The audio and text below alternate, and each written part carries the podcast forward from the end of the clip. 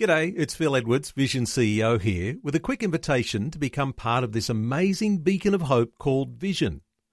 Together we can put our love into action to help people of all kinds build or rebuild their lives on the truth of God. Please consider the part you can play during our upcoming Visionathon appeal, remembering that it's your support that makes Vision possible, including this podcast. Audio on demand from Vision Christian Media. Jesus said, "If you hold to my teachings, you are really my disciples.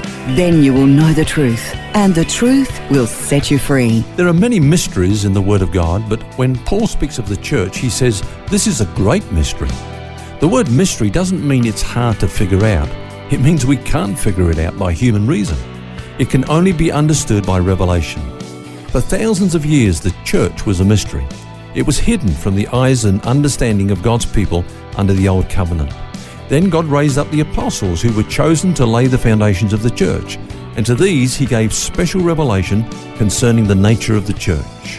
Paul wrote to the Ephesians that he had been given knowledge of this mystery, which in other ages was not made known, but now had been revealed to the apostles and prophets by the Spirit, that God would unite Jewish and Gentile believers in one body called his church. He went on to say that the wisdom of God is being made known to the principalities and powers in the heavenly places right now through the church.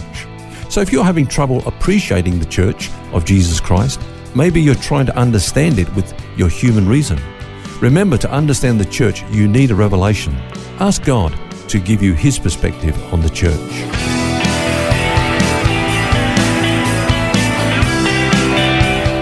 This is Set Free with Ken Legg. And hello and welcome to the program. This week we're looking at My Church, My Family. And uh, Ken, as you say, the church is referred to as a mystery. Uh, we tend to use that word.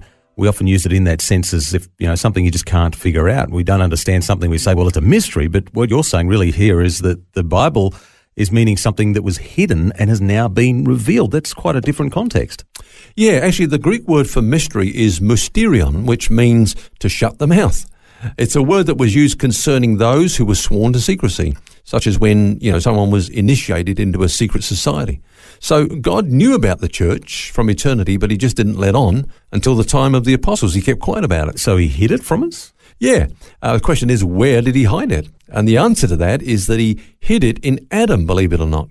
See, in the Ephesians, um, which is mainly about the church, Paul likens the relationship between Uh, Christ and the church to the relationship between a man and his wife. Mm-hmm. And it's clear that he's actually alluding to Adam and Eve specifically.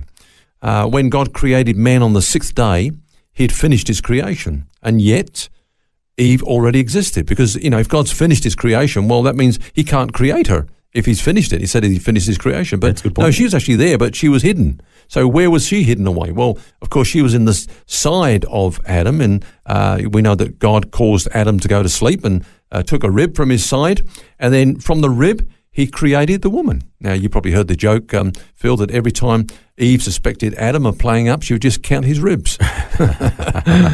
So, you know, getting back to this, this uh, analogy, though, um, it causes us to ask the question, why did God create Eve in a different way than he created Adam? I mean, he took the dirt of the ground to create Adam, but he created Eve out of a rib of Adam. Well, this is a mystery. I guess for us guys, the mystery continues with the Eves to a certain extent, but uh, well, we, we won't go there today. But here's the thing. Eve was in Adam as long as Adam lived. Uh, she always existed with Adam. Now, in a similar way, the church was in Christ. The Bible says that God chose us in him before the foundation of the world. So we were already there in the mind of God. You know, we could put it this way. When Jesus, the God-man, okay, and talking about the humanity of Christ, was conceived by God, um, we were there with him right from the beginning, because the only reason that Jesus became a man is so that he could come to earth and redeem his church. So from the very concept that, that Jesus, the God-man, was conceived, if I can use that term, mm-hmm. we were also conceived uh, with with him.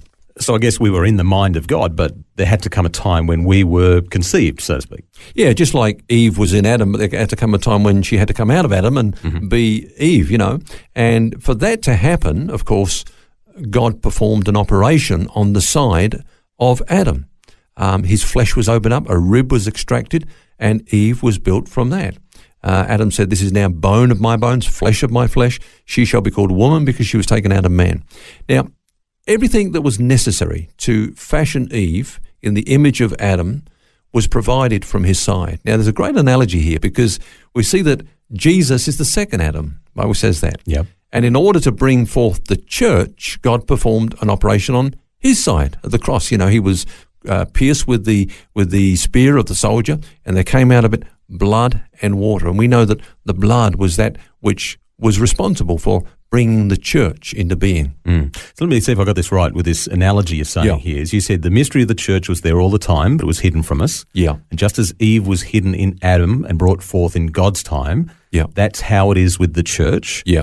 And then, of course, Eve was presented to Adam by God to be his wife. And similarly, we're the bride of Christ. So there's lots of parallels there. There's lots of parallels. Again, very deep teaching here today, uh, Phil. But uh, you're right. There was a time when um, Eve was presented by God to Adam. Now, in a similar way, the church is going to be presented to Christ as his bride. So let's read about that. Let me just read a couple of verses here, Phil, from Ephesians chapter five. It says, husbands, love your wives, just as Christ also loved the church and gave himself for her, that he might sanctify and cleanse her with the washing of the water of the word, that he might present her to himself, a glorious church, not having spot or wrinkle or any such thing, but that she should be holy and without blemish. So there's going to come a time when we will be presented to Christ without spot or wrinkle or any such thing. What a great day to look forward to, you know? Like a church without any imperfection, yeah. without any defects, without anybody getting stuff wrong. Yeah. You know, very Perfect. different to, to yeah. how we are today, but that's how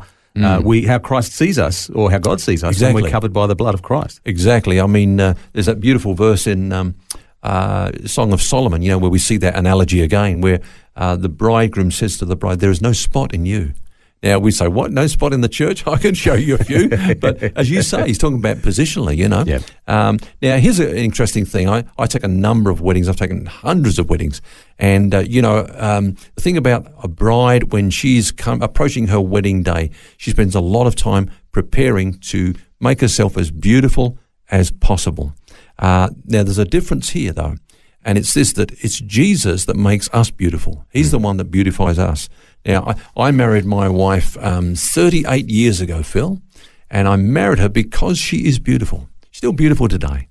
But, of course, Jesus didn't make, marry us because we're beautiful. He married us to make us beautiful. Mm. You know, he, he was on a, a project, as it were. He was committed to us to, to make us, as you say, without spot or wrinkle or any such thing. I guess in the light of what we were just saying about the church, it's a relief to know that the work of perfecting and beautifying the church is actually his, not up to us. Yeah. You know, he began the good work in us, and he's going to complete it and bring it to perfection. Yeah, I mean, there's there's different theologies that come out which are erroneous in my mind, Phil, here, is that um, people almost think that we've got to beautify ourselves, otherwise we're not going to make it into the bride. Mm. Well, the church is the bride, and he's the one that does the beautifying and the perfecting. And as you say, thank God for that. Now, someone has said that there's been three great spiritual battles in, in the history of time, and they all have to do with Satan's attempt to destroy the image of God. First of all, you think about it, the first thing was to destroy God's image in created man. You know, he got him to sin, so all have sinned and come short of that glory of God. But then secondly, uh, he tried to destroy the next image of God, which was going to be in Christ. You know, Christ was going to come into the earth as the image of God. Uh, several attempts to block that. You remember Haman in the time of Esther, mm-hmm. who was almost going to commit uh, genocide, wipe out the entire race of Israel to block the Messiah coming through. And then in the time of Herod, he tried to kill all the little infants, you know, uh, around that time of the birth of Christ, and um, that failed as well. But now what he's trying to do now is to destroy the image of Christ being formed in his people. Now, how is that image going to be formed in us? It's by Christ himself. He's the one, as we've said. You know, that's why Paul said to the Corinthians, he says, I fear lest as um, uh, the serpent beguiled Eve, so you might be corrupted from the simplicity that is in Christ. In other words, I never lose sight of the fact that the Christian life is all about your relationship with Christ. And, and Paul beautifully says, look, you know, you were once married to the law. That didn't produce the fruit. That was a sterile relationship. Now you're married to Christ, and therein is your holiness. And he does the work, not us. Yeah.